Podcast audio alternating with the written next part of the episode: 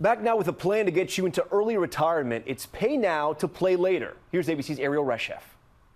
Husband and father Jeremy Jacobson is a 44-year-old retiree. Our stress level is way down and our happiness is way up. The former Microsoft engineer redefining the American dream. No house, no car, no debt. Very simply, it does come down to just how much you can save and what you're willing to delay in gratification. He says for a decade, he and his wife dramatically scaled back their lifestyle, downsizing to a small apartment, growing their own produce and eating in, trading their car for two wheels. No savings too small, making their own wine, soap, and Jeremy even ditching his costly razor. We were saving around 70% of our income. The couple following the concept known as FIRE, Financial Independence Early Retirement, a movement pioneered by this blogger.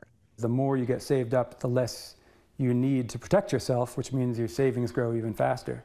Jeremy, his wife, and their son now traveling the world. Our son turns 3 next week. He's been to 29 countries. How did we ever really have time for jobs? But is FIRE a fit for everyone? You're really analyzing your budget down to the penny and making sure that you can put away, you know, sometimes 50, 60, 70% of your income, and you're living very lean. So it's not fun.